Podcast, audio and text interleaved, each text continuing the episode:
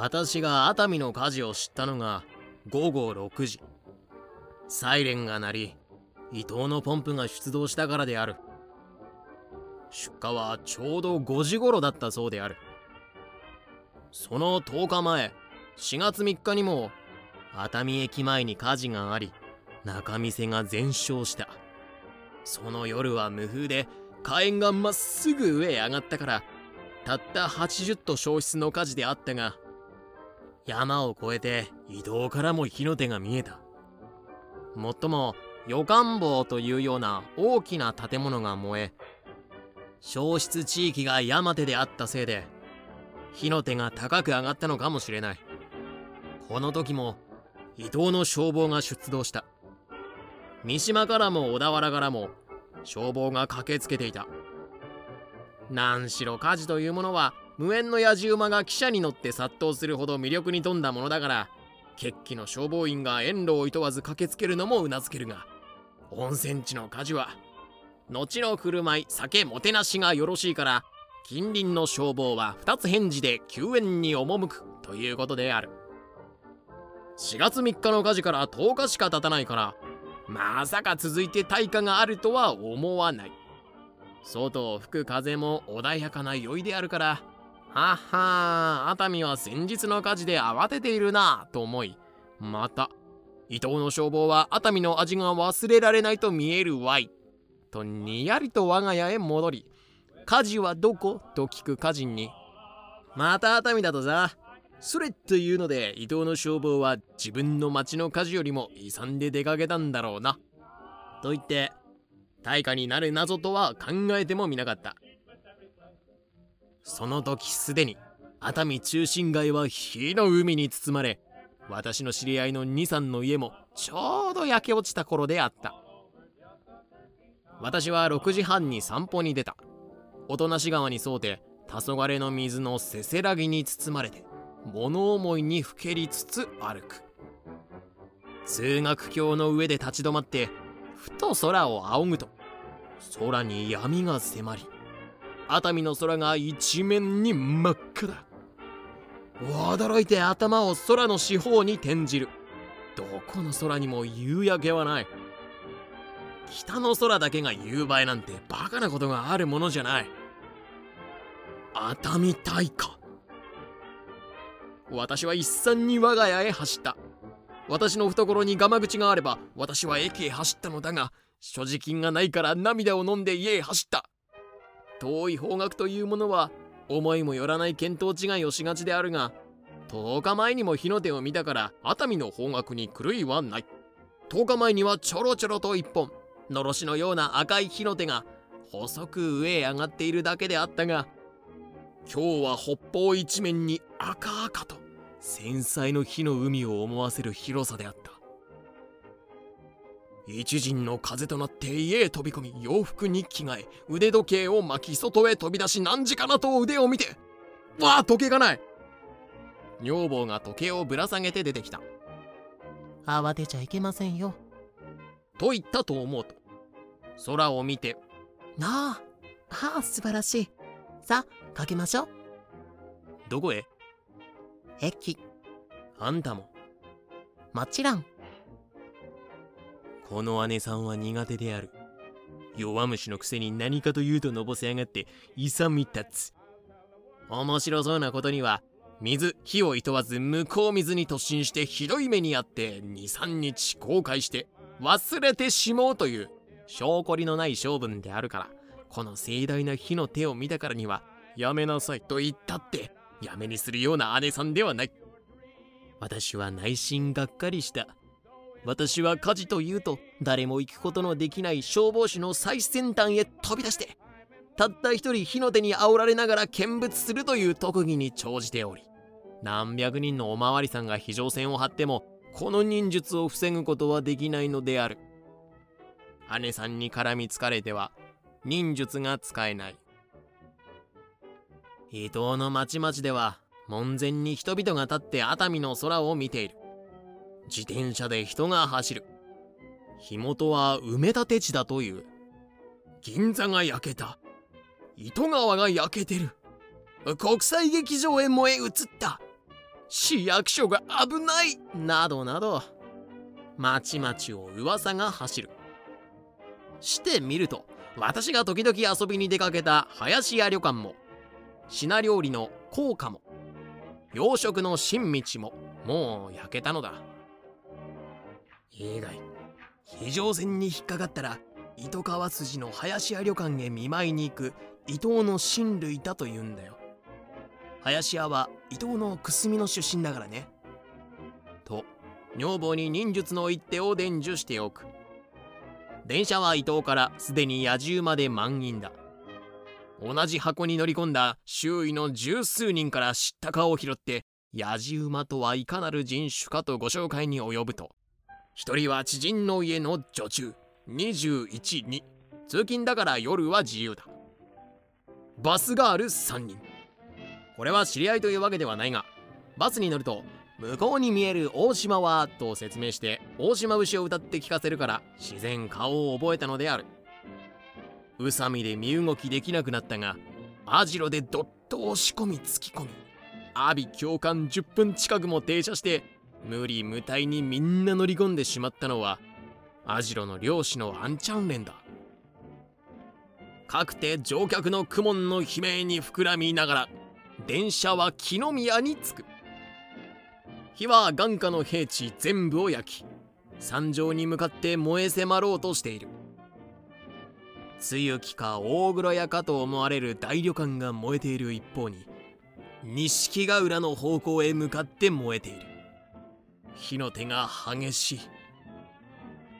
熱海というところは埋め立て地を除くと平地がない。全部が坂だと言ってもよろしい土地であるが銀座から木の宮へかけては特に急坂の連続だから火の手は近いがこの坂を辛抱して荷物を運ぶ人の数は少なく佐野見雑踏はしていなかった。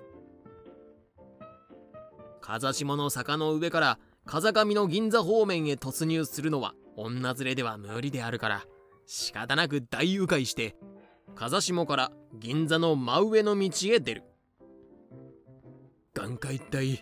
平地はすでに全く焼け野となって燃え落ちているのである。銀座もなく糸川べりもない。その時8時であったが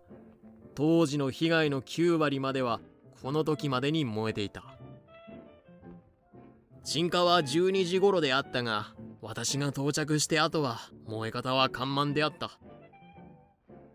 火の腹に囲まれた山上でも伊藤と同じく微風が吹いているに過ぎなかった。どうしてこんな大火になったのだろう。みんながそう思うのは当然だ。10日前に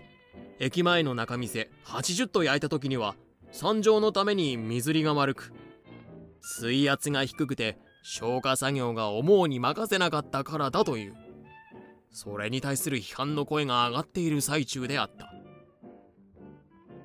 今日の火事は夕方5時。まだ明るい時だ。海に面した埋め立て地で交通支弁の繁華街に接している。対価になる条件がないのである。そこで海水を使うとホースが錆びるからといって消防が満々たる海を目の前に手をこまねいていった。という遠佐のデモが出荷間もなく口から口へ熱海全市を走っていた。しかしそもそもの発火がガソリンの引火であり続いてドラム缶に引火して爆発を起こし発火と同時に猛烈な火星で燃え広がって処置なかったものらしい。火事による突風が渦巻き起こって100方に火を走らせ発火から2時間ぐらいの短時間で全被害の9割まで焼き尽くしたようである。私の到着した時は渦巻く突風は収まり目抜き通りは焼け落ちて伸びきった火の先端だけが坂に取りつこうとして燃えつつ立ち止まっている時であった。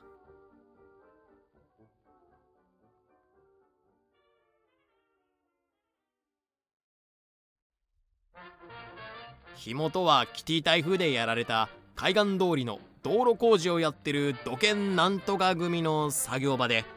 19か20ぐらいの若い2人の労務者が賭けをした。タバコをガソリンの上へ捨てると燃えるか燃えないかという賭けである。そこで燃えると言った方がじゃあ見てろと言ってタバコを捨てたので火の海になった。慌てて砂をかけたが及ばずあれよという間に建物に燃え移りドラム缶に引火して爆発を起こし一挙に四方に火が回ったのだそうだ。火元の土建のなんとか組は私にも多少の縁がある。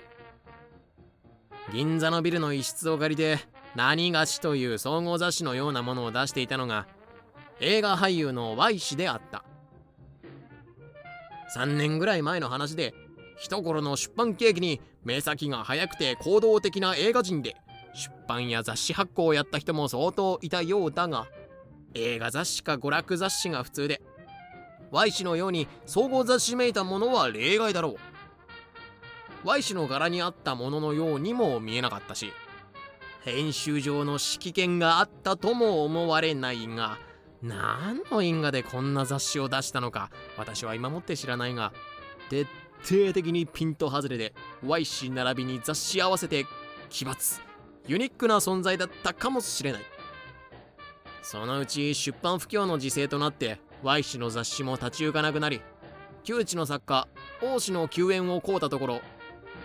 王氏の計らいで王氏や私を同人ということにして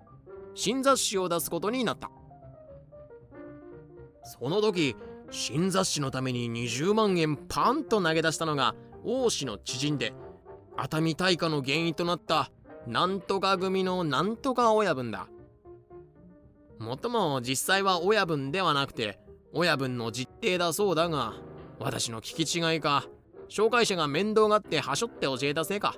私は熱海の大火までなんとか組の親分ズバリだと思い込んでいた。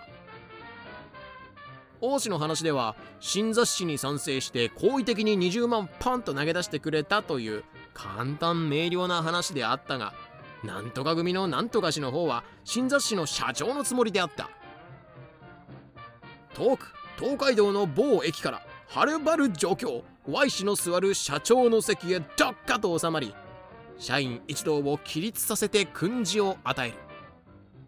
居場所を失った Y 氏はうろうろしているし社員は2人の社長の出現にあっけに取られて仕事に手がつかない。貴様反抗するか。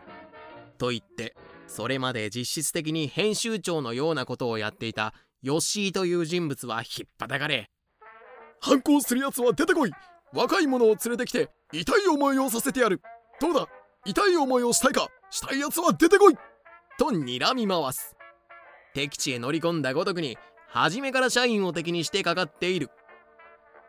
王氏が編集長として九州から呼び寄せた H という新聞記者出身の柔道五段がいた。柔道五段というが大変相互するばかりで編集の才能は全然ない。大風呂敷の無能無才で太っているが照り屋よりも神経質で下手な武道家によくあるタイプだ。売れなくても良いからあやったなと言わせるような雑誌を作ってみせる。というこういう低能の決まり文句で右翼のチンピラが体感を暗殺するような心境で雑誌を作られてはたまったもんじゃない。私も我慢ができないから。冗談言いなさんな金もないくせに売れない雑誌を作ったって潰れるだけじゃないか。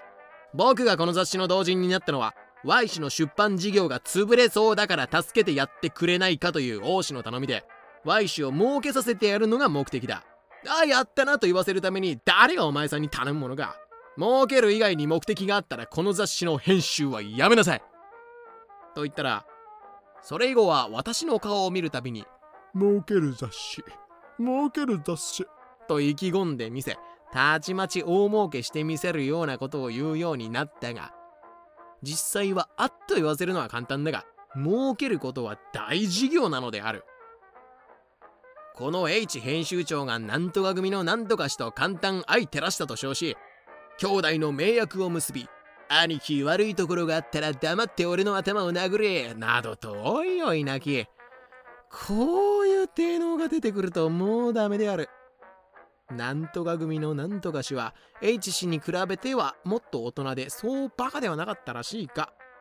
間に H 編集長という低能で神経質で被害妄想のようなのが挟まっていてそれを通じての話を聞いているからまるで敵地へ乗り込むように出社して社員を怒鳴りつけた。ここの社員は主として王子の弟子にあたる若い連中で王子の一族ではあるが私とは何のゆかりもない連中であった。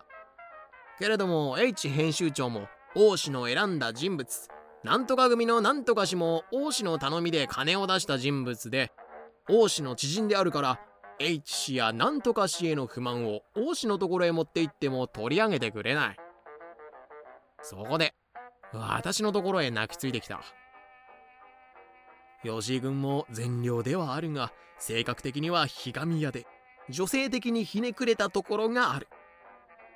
H 氏がまた最も女性的な豪傑タイプで女性的な面が衝突し合っているのである。吉井君も編集には全く無能でどっちに軍配を上げるわけにもいかないが部下を振幅させることができないのは H 氏の不徳の致すところである。頼まれたからといって特に頼んだ方に味方もできないが H 氏を呼んであんたの部下はみんな王子の弟子じゃないか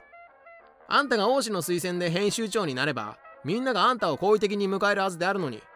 振幅させることができないのはよっぽど不徳のせいだろそう思わんか？そう思う。あんた下宿の女吉井君と実婚。と関係してるね。そうだ。女房を国元へ置いてるからこうなるのは当然だ。当然であろうとあるまいと。そんなことはどうでもいいや自分の地位にどういう影響を与えるか。それを考えて手際よくやるがいいや。あんなけったいな40近い女に惚れるはずはあるまいしただで遊ぼうという魂胆で部下の感情を害すとは情けない話じゃないか。遊ぶんだったら金でよその女を買いなさい。金がないから仕方がない。社長が2人いるのは変じゃないか。変だ敵地へ乗り込むように乗り込んできて反抗したいやつは出てこい。若いやつにぶん殴らせる。なんて社長があるもんか。僕がこの雑誌に関係したのは Y 氏の窮状を救うという意味で頼まれたのだから。Y 氏以外の社長ができたり Y 氏の立場を悪くするようなら僕の一存でこの雑誌を潰す。どうだ？その気持ちをなんとか組のなんとか氏に伝えて善処させる。その翌日である。H 氏となんとか組のなんとか氏が堂々して接託を尋ねたお前さんは俺が呼ぶまで上がってくるな。荒っぽい音がするかもしれないが下にじっとしておれ。と言って女房を下へやった。なんしろ反抗する奴は出てこい。痛い目に合わせてやる。という。独り決めの社長や柔道5段を鼻にかける編集長のお揃いだからただでは済みそうもんない。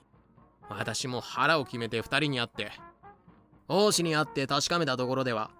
あんたに20万円出してもらったのは社長になってくれという意味ではないと断言していた。あんたが思い違いをしていたのは仕方がないが大体社員に向かって反抗する奴は出てこい。若い奴にひねらせてやるなんていう雑誌の社長があってたまるものか。あんたが社長を辞めなければ僕の一存で今この場で雑誌を潰す。雑誌をやりたければ僕が潰した後やるがいい。社長から手を引く。あんたの20万はもう使ってしまって返されんそうだが文句はないか？進んで王子に寄進したものだから文句はない。それで話は済んだ。なんとか組のなんとか氏はそう分からず屋の暴力団ではないらしかったが H 氏という女性的に神経質の偽豪傑が悲願だ主観で事実を自分流に曲げて伝えているから変にこじれて受け取りどやしつければ文学青年は縮み上がるもんだと考えて乗り込んだらしい。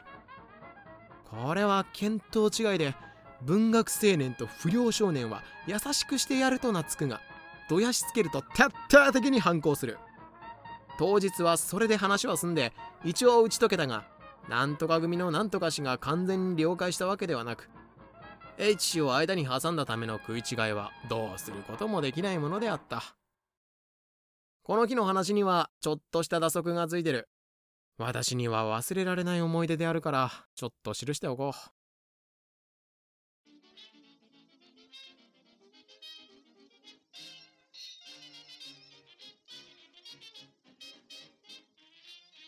それから3人で酒を飲んだが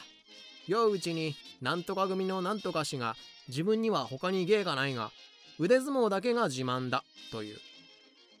こいつは面白いというのでよろしい一戦やろうと私が挑戦したのは先ほどからの感情の行きがかりではなく単純に一つひねってやろうという気持ちだけであった。私は腕相撲などはめったにやったことがないが終戦直後羽織バカまで私のところへやってきた右翼の青年の集まりの使者の高橋という青年今私の家にいる。これも柔道2段らしいがこれをひねってその時以来腕相撲では気をよくしていたせいだ。この高橋は私のところへ講演を頼みに来たのである。右翼青年の集まりが拙者に講演を頼むとは憎いやつめ。後ろを見せるわけにはいかないから当日出かけていくと。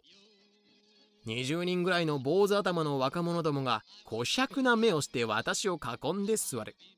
この小僧めらがと思ったから天皇制反対論を1時間ばかり熱演してやった。歴史的事実によってうんちくを傾けたのであるがうんちくが不足であるからちょっと傾けるとたちまちからになる。こんなはずではなかったがとあっちの引き出しこっちの引き出し頭の中をかき回しておまけに話ベタとくる。当主は満々たるものだが演説の方は甚だちんぷんかんぷんであったらしい。その後高橋は王子の世話で Y 氏の雑誌社に勤めなんとか組のなんとか氏事件の時には私に泣きついた一味の真っ敗であった。これをどういう事情によってか腕相撲でねじ伏せたことがあり腕相撲に関する限り右翼創始恐るるに足らずと気をよくしていたのが失敗のもとであった。なんとか組のなんとか氏と一戦やると全然問題にならない。彼の腕は盤石のごとく微動もしないのである。若い者を使っているとどこかで威勢を見せないとバカにしますから。密かに年月をかけて猛練習したんです。となんとか氏は種を明かして笑った。それは謙遜で嫌味なところはなかったのだが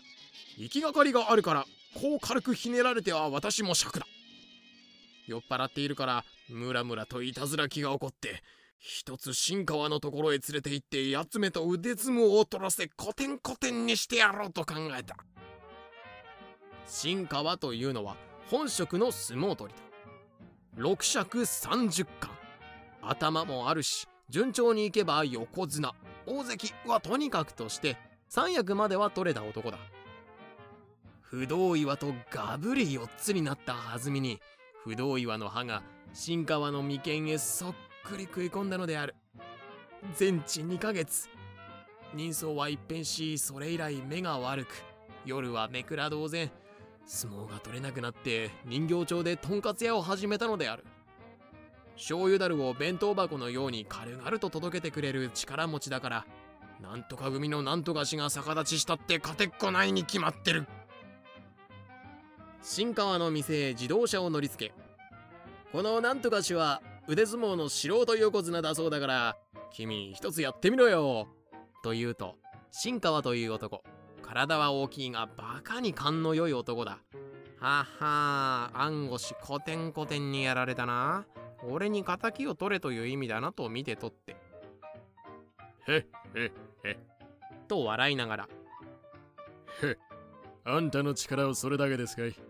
などとやりだしたが6尺30巻の本職の相撲取りだから廃業して飲んだくれていたってなんとか組のなんとか氏が全力を尽くしてもハエが止まったようなものだ。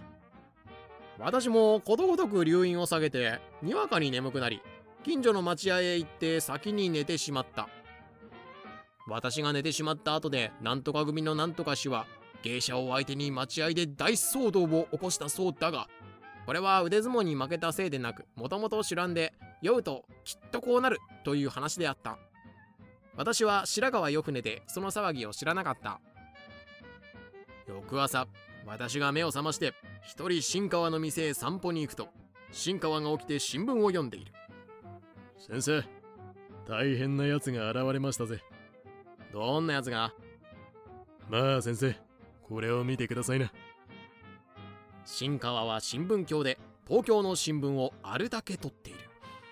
あの当時十いくつあったそれを三畳の部屋いっぱいに広げて当人は土間に立って新聞の上へ両手をついて鏡込んで順繰りに読んでいるのである。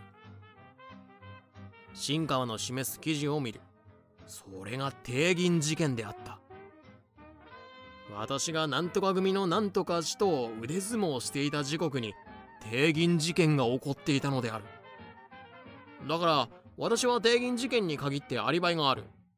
何月何日にどこで何をしていたというようなことは自分の大切なことでも忘れがちなものだが帝銀事件に限って身のアリバイを生涯立証することができるという妙な思い出を持つに至ったのであった。私は熱海大火の火元を見るといささか驚いてなんとか組って一人決めの社長が親分のなんとか組だろ？いやあれは親分じゃなくて親分の実弟なんです。と高橋が答えた。それでなんとか組のなんとか氏が実の親分でないことをようやく知ったのである。熱海大火後間もなく福田恒有に会ったら熱海の火事は見物に行ったろうねと聞くから。行ったとも堪能したね。翌日は足腰が痛んで不自由したぐらい歩き回ったよ。そいつ羨ましいね。僕も知ってりゃ出かけたんだが知らなかったもので実に残念だった。とひどく悔しがっている。この虚弱児童のようなおとなしい人物が意外にもたくましい野獣馬根性であるから。君そんなに火事が好きかい？なあ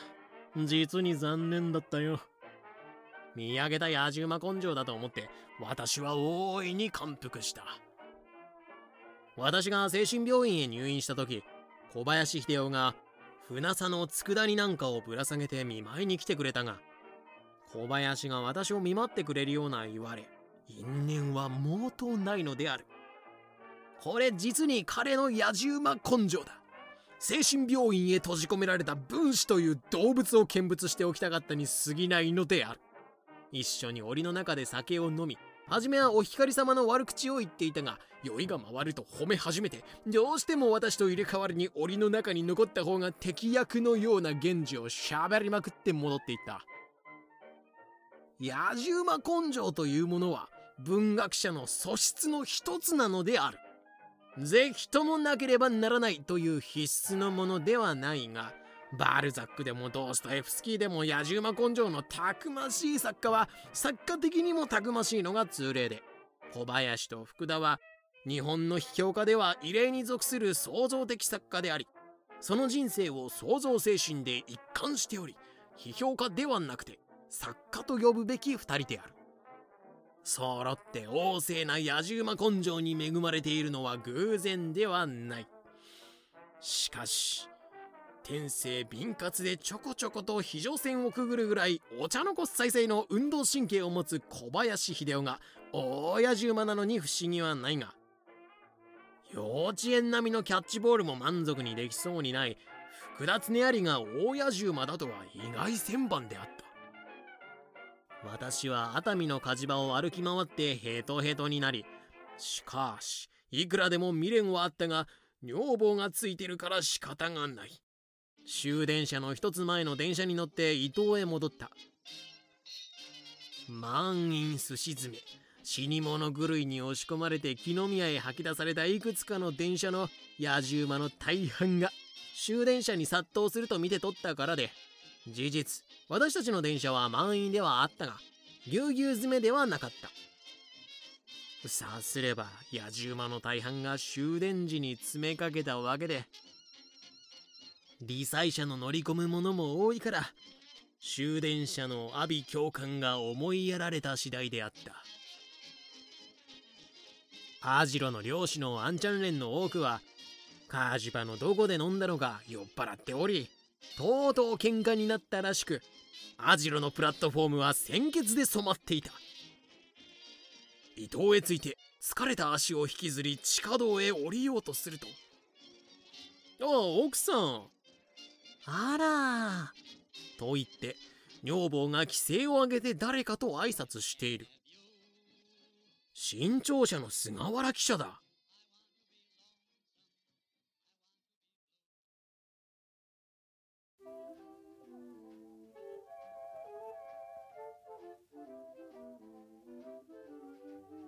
ふと見ると石川淳が一緒じゃないか。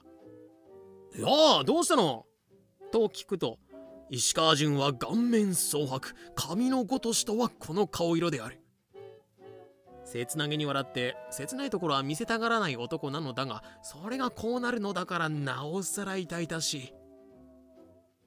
熱海で焼け出されたんだ。菅原と二人でね。熱海へ着いて散歩して一風呂浴びると火事だから逃げろと言うんでね。分子の誰かがこんな目に遭ってるとは思っていたが石川淳とは思いもよらなかった。彼らは夕方熱海に着いた。気運閣というところへ旅装を解いて散歩に出ると埋め立て地が火事だという。その時火事が始まったのである。火事はすぐ近いが石川淳はそれには見向きもせず魚岬へ散歩に行った。菅原が理災者の荷物を運んでやろうとするとこれこれ逆上してはいかん。焼け出されが逆上するのはわかるがお前さんまで逆上することはない。と言ってたしなめて散歩に連れ去ったのである。魚岬が消えてなくなることはあるまいのに。しかし火事は一度のものだ。その火事も相当の対価であるというのに火の手の方は振り向きもせずあべこべの方角へ散歩に行った石川淳という男の野獣馬根性の気迫さも珍しい。散歩から戻ってみると火事はますます大きくなっている。しかし野獣馬根性が気迫だから事の重大さに気づかない。一風呂浴びてお酒にしようとのんびり温泉に浸かっていると女中が来て火の手が迫って燃え移りそうだから早く退去してくれという。ご両親泡を食らって湯から飛び出し外を見ると黒煙が吹き込みグレンの下が舞い狂って飛びつきそうに迫っている。ここに至って逆上嫌いの石川淳も晩作尽きて天道しズボンのボタンをはめるのに手の震えが止まらず数分を要したという菅原記者の報告であった。しかしこれからが石川淳の独壇場であった。身支度整え終わって旅館を飛び出す。宿へ着いてお茶を飲んでお菓子を食って温泉に浸かって飛び出しただけだから。要するに君僕は熱海の火事で菓子の食い逃げしたようなものさ。茶菓子代ぐらい払ってやろうと思ったが旅館の者どもは逆上して客のことなぞは忘却しているよ。と自分だけ逆上しなかったようなことを言っているがなんと石川淳は菅原を引き連れ10分ぐらいで到着できる木の宮駅へも20分ぐらいで到着できる熱海駅へも向かわずにただ闇雲に風下へ逃れ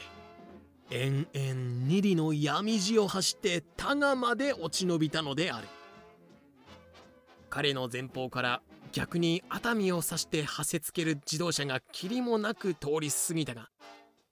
同じ方向へ向かって急ぐ者とては彼らの他には誰一人いなかった。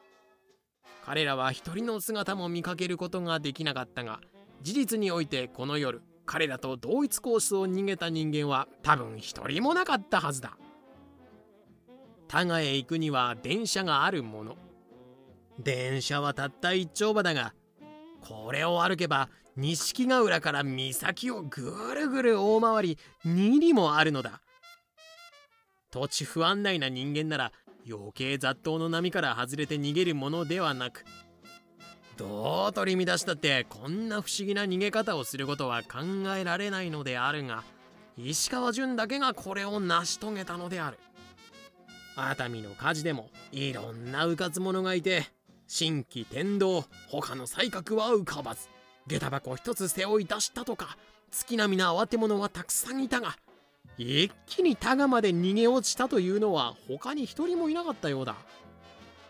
石川淳は菅原を引き連れ風下へ風下へひたすら逃げた。それでも全部の人心地を失わなかった証拠には錦ヶ浦の真っ暗闇のトンネルに突き当たっては肌と遠くここくぐるべきや。立ちすくんで考え込んだ。元へ戻れば火が食いつくし先は真っ暗トンネルだ。どうしよう。神様来てくれ。石川淳を知らねえか。ついに意を決して暗闇のトンネルをくぐり抜け二里の南路を突破して一命無事に伊豆多賀の里にたどり着くことができた。古に三蔵法師あり今に石川淳あり。かほどの苦難の道は凡夫は歩くことができない。事の真相をここまで打ち明けて語るのはつれないことかもしれないが石川淳の逃げ出した気運閣という旅館は隣まで焼けてきたがちゃんと残っているのであった。私は焼け跡を見物して焼け残った気運閣を目にした時には呆然我が目を疑ったのである。いなるかな。純也沈着海のごとくその濁るや風も及ばず。戦争中の石川淳は麻布の消防団員であった。警察へ出頭を命ぜられ無理に任命されてしまったので昔肺病だったがそれでもよろしいか？結構である。下駄履きで消火に当たるのは不都合であるから靴を世話したまえ。下駄履きでも不都合ではない。誰もお前が東京の火を消し止めるとは期待していない。すでに東京はあの通りだ。と言って焼け野原の下町を示してみせたそうである。焼け残った銀座の国民酒場で私はよく彼とぶつかった我々は一杯のウイスキーを飲むために必死であったが彼は下駄履きに背に鉄兜をくくりつけそれが消防団員石川淳の戦備整った勇士の全部であった。熱海の大火では空襲下の火災の錯乱が見られた。つまり多くの人々は避難と聞くや真っ先に米食物の類を小脇に抱えて走り去りすでにそれらの物品の入手が容易であることを忘れていたのである。食べ物の次には身の回りの日常品。散々不自由した恐怖が抜けていないのだ。最初から金目の品物に目をつけたのは相当落ち着いた人間か火事場泥棒に限られていたそうだ。理災者への救援は迅速でまた至れり尽くせりであった。私は焼け跡の林家を見舞いそれから水口園へ行って仕事しようと思ったが原稿紙は持ってきたが洗面道具を忘れてきたので一式買ってきてくれと女中に頼むとすぐ戻ってきてはい歯ブラシタオル紙。いくらだい？いえただです。エプロンを着てちょっとこう凛々しい姿で行きますとね何でもただでくれます。熱海の理災者は楽ですよ一日いないと損すると言ってみんな動きません。こんなわけで私は熱海の理災者の予託を被った。こんなに日常品をじゃんじゃんくれると知ったら身の回りの安物には目もくれず重い家具類を出すんだったというのが熱海の理災者の感想で新しい現実の発見でもあったようだ。つまり戦争時代の終滅と新しい現実の生誕をはっきりと改めて発見したのだ。しかしながら戦争の終わったことを発見するということは甘い現実を知ることではない。むしろあべこべに自由競争の厳しい現実を身に染みて悟ることでもありそこで熱海がこの焼け跡から何を悟ったかというと糸川の復興なくして熱海の復興はありえずということなのである。同学先生がいくら顔をしかめてみたって現実はどうにもならない。遊ぶ中心を失うと遊覧都市は半身不随で熱海は現に魂のない人形だ。熱海銀座と糸川がなくなるとこの町は心臓を失ってしまうのだ。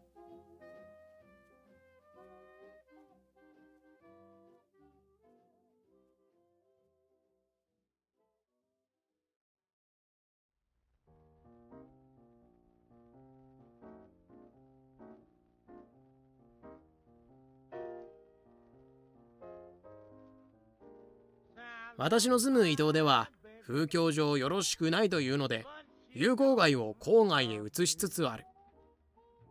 これでは話があべこべだ。温泉地というものは中心が有楽であるのが当然で従って町の中心も友好街温泉旅館街で構成さるべきであり風況上よろしくないと思う人が郊外へ退避すればよろしいのである。だいたい伊東というところは団体客専門の旅館ばかりで新婚旅行や私たちのようにそこで仕事をしようという人種の落ち着くことができるような設備を備えた旅館がほとんどない。熱海となると新婚旅行や分子に適した静かな旅館も多くそれはおのずから中心を離れて郊外に独自の環境を保っている。伊東はどんちゃん騒ぎの団体旅館で構成されているくせに風況上よろしくないというのでパンパン街を郊外へ移すというから笑わせるのである。先日も伊東の PTA の人が私に嘆いて曰く。伊東に温泉博物館と図書館を作るという案があるのですがそういった文化施設にはほとんど金をかけてくれないのですな。これも妙な嘆きである。温泉へ来る客はバカのようにのんびりと日頃の疲れを忘れようというわけで。勉強に来るわけではないから博物館や図書館などに金を投ずるよりも気持ちよく有楽気分に浸らせる設備が大切なのだ。本を読むために温泉へ行く人もあろうが読書家を満足させる本は図書館にはない種類のもので当人の書斎から持ってくる性質のものだ。文化ということは温泉に博物館や図書館を作るということではなくて温泉は遊びに来るところだから気分の良い遊び場としての設備を整えるべきで博物館や図書館などは無用の長物だということなどを知ることにあるのである。ものに即してそれぞれの独自の設備が必要なのだ。これに比べると熱海が自分の中心としてパンパン街をはっきり認識したことは正当な着眼だ。中心街の雑音がうるさかったり風況上よろしくないと思う方が郊外へ退避すればよろしく。それが温泉都市の健全なあり方というものだ。現に私は静かな部屋で仕事をしたいと思う時には熱海へ行く。熱海には中心街の雑音を遠く離れた静かな旅館がいくつもあるのだ。町の中心は局部的にいくら雑音が多くても構わない。むしろ局部的に雑音を中心街に集中するのが当然だ。私は熱海というところを郊外の旅館で仕事のために利用してきたから中心街を長いこと知らなかった。今年までは糸川を歩いたこともなかったのである。たまたま林家旅館を知るようになりどんな真夜中に電車も旅館もなくなって叩きを起こしても嫌な顔せずに歓迎してくれるから時ならぬ時に限ってここを利用し従って糸川の地を踏むようになったがその奥のパンパン街を散歩したのはたった一度しかなかった。私はこういうところは半生散々歩いてきたから今更新天地を開拓するような興味が起こらなかったのである。今度の講談に熱海復興の様子を探れということで熱海復興は糸川からと叫んでいるぐらいだから糸川見物に出かけることにした。糸川の女たちも糸川が復興するとは思わずこれで熱海は当分おさらばと思ったろう。私が火事を見物している時にも糸川の女だけが朗らかではしゃいでいる唯一の人種であった。彼女らのある3人は小さな包みを一つずつ持ちそれが全部の財産だったろう。木の宮の駅で包みを空中へ投げながら「さらば熱海熱海よさらば!」火に向かって叫んで笑い立てていたのである。彼女らにとっては天下至る所生山ありである。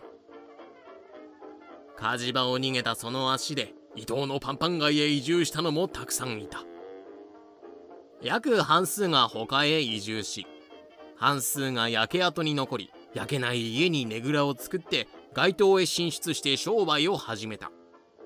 これが熱海の新風景となって人気を呼び熱海人士に死の復興は糸川からと悟らせ肩を入れて糸川復興に援助を与え始めたから伊藤その他へ移住した女たちもみんな熱海へ戻り熱海の女でない者まで熱海へ走るという盛況に至ったのである。もっとも糸川町はまだ5軒ぐらいしかできていない。多くの女は他にねぐらを作って街頭で客を引いているのだ。私は土地の人の案内で井戸川のパンパン街へ遊びに行った。私はそこで非常に親切なパンパンに巡り合ったのである。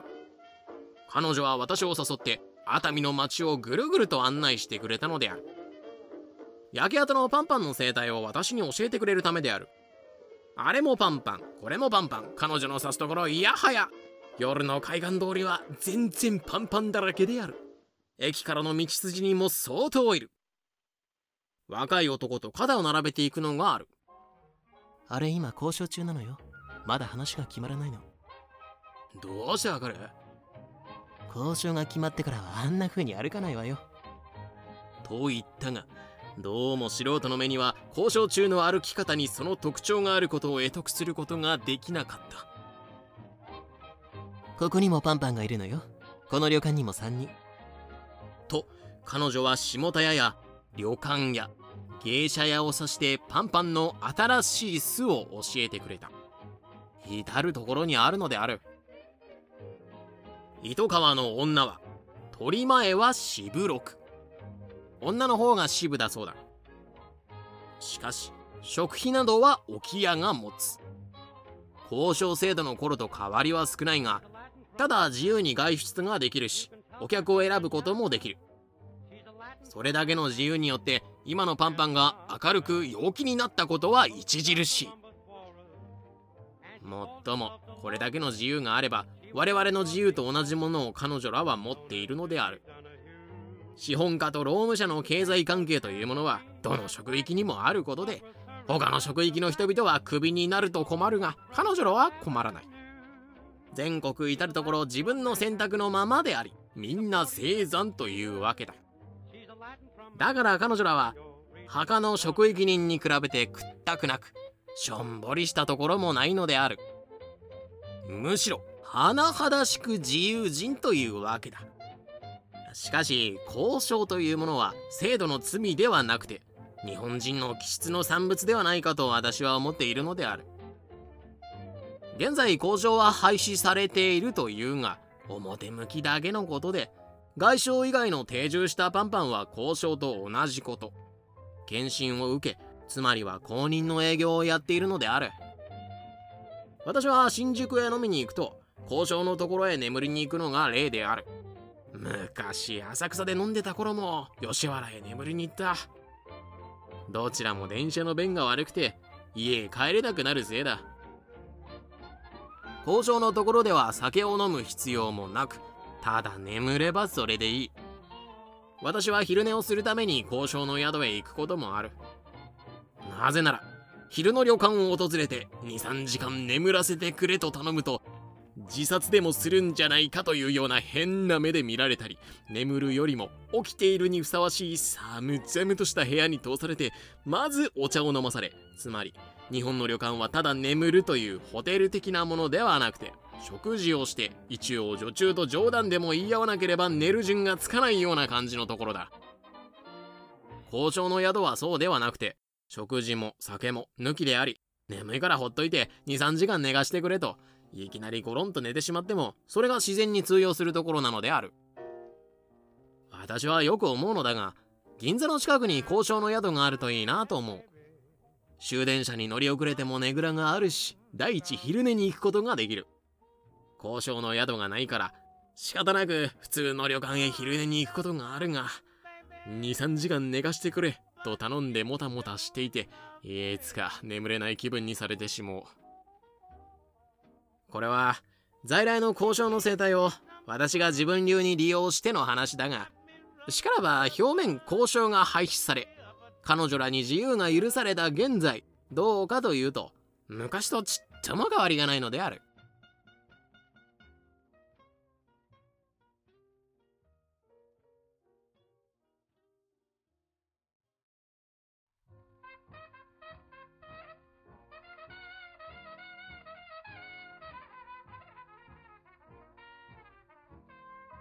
確かに彼女らには自由が許されている。これは嘘偽りのないところだ。彼女らは交渉という枠の中でいくらでも個性を生かして生活したり営業したりできるはずが。そんなものは見ることができない。私を外へ誘い出して熱海中ぐるぐる案内してくれたパンパンなどは異例の方でだいたい外へも出たがらないようなのが多い。新宿で私が眠りに行きつけの家も終戦後十何人と変わった女の中で好きでダンスを覚えてホールへ踊りに行くのはたった一人。大半は映画も見たがらずひねもす部屋にゴロゴロして雑誌を読んだり寝たりしているだけである。特にうまいものを食べたいというような欲もなく品そばだの寿司だのと専門店のものがうまいと心得ていても特にどこそこの店がどうだというような関心もない。熱海中私を案内したパンパンは寿司はここが一番よとか洋菓子はこことかその程度は心得ていちいち指して私に教えてくれたが重箱ってうなぎは知ってるかい？と聞いてみると知らない。この店は熱海の食い物屋では頭抜けたもので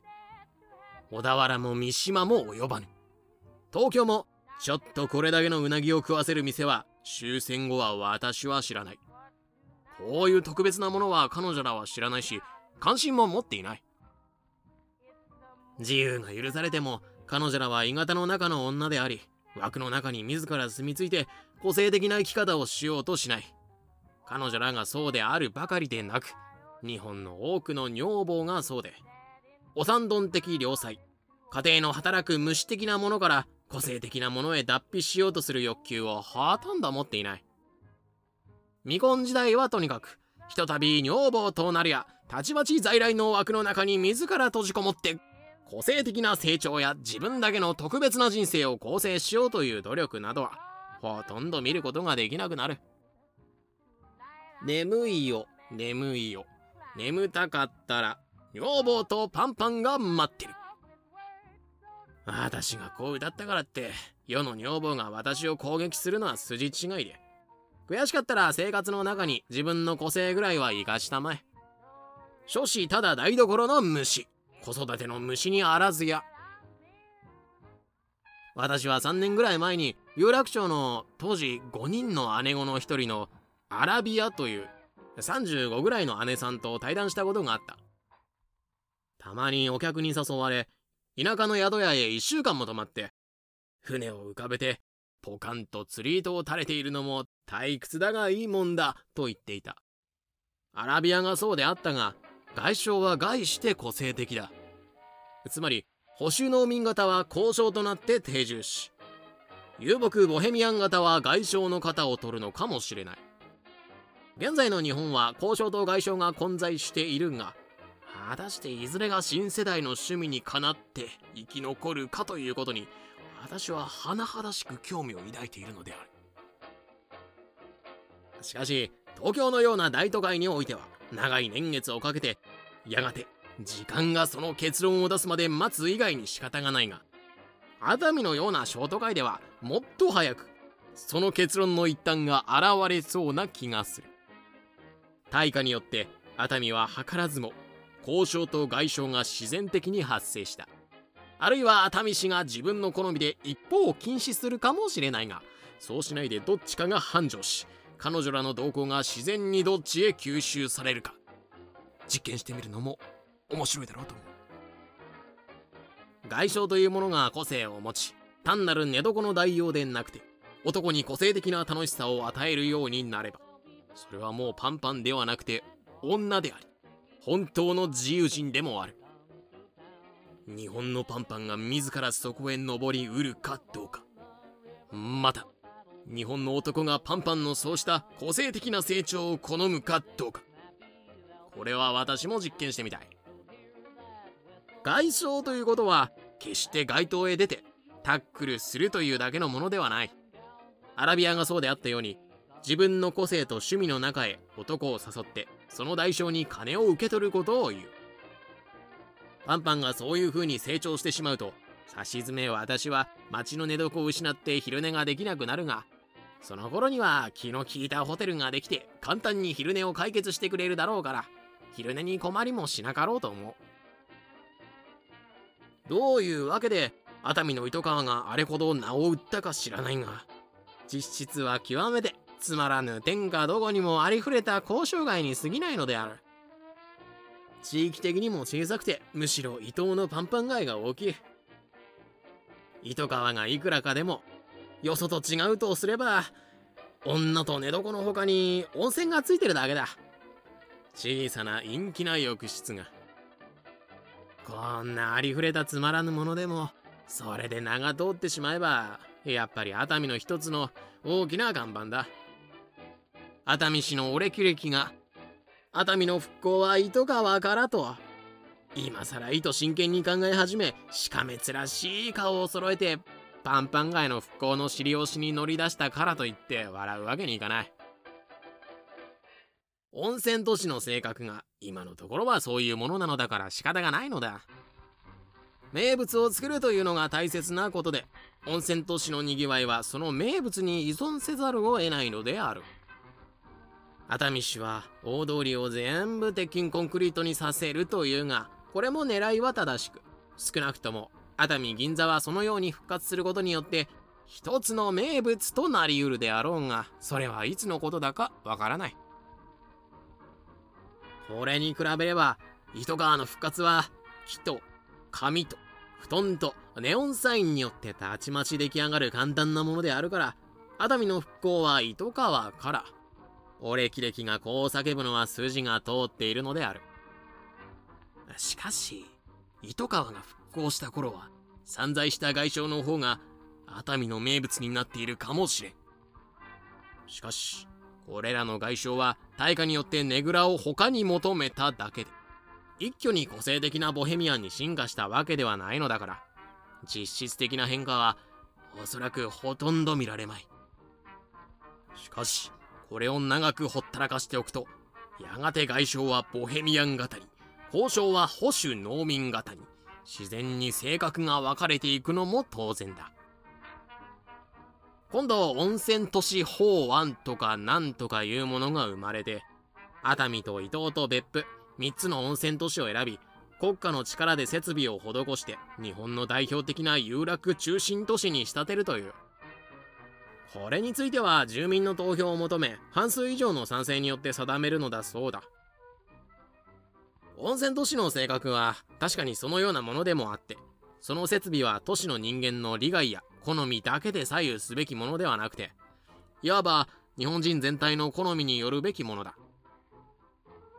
熱海は熱海市民のものだけではなく日本人全体のもの遊覧客全体の所持物でもあるのだ。それが温泉都市の性格というものである。だから温泉都市の諸計画がその土地の人たちの自分だけの利害や小さな趣味で左右されるのは正しいことではない。少なくとも熱海の復興はかなり多く自分の利害を捨て遊覧客全部のものという奉仕精神を根本に立てることを忘れていないので復興が完成すれば熱海の発展は目覚ましいだろうと思われる。食事は皆さんお好きなところで完成コンフォタブルな部屋だけ貸します。というホテルがたくさんできて中心街にうまいもの屋がたくさんできれば私は大変助かるのだが今度の復興計画には私の趣味まで満足させてくれるような行き届いたところはない。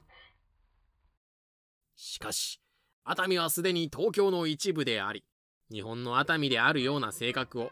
おのずから備えつつあるのだからもうこれぐらいの設備を考えてもいいのじゃないかなと私は思う。熱海のおじちゃんひげ立てて糸川復興力んでる。しかし照れる必要はないのである。なぜなら今に日本の総理大臣官邸においては大臣どもが閣議を開いて日本の糸川の建設計画についてけんけんがくがくせざるを得ないようになるだろうからである。熱海の速やかなるまたスマートなる復興を祈る。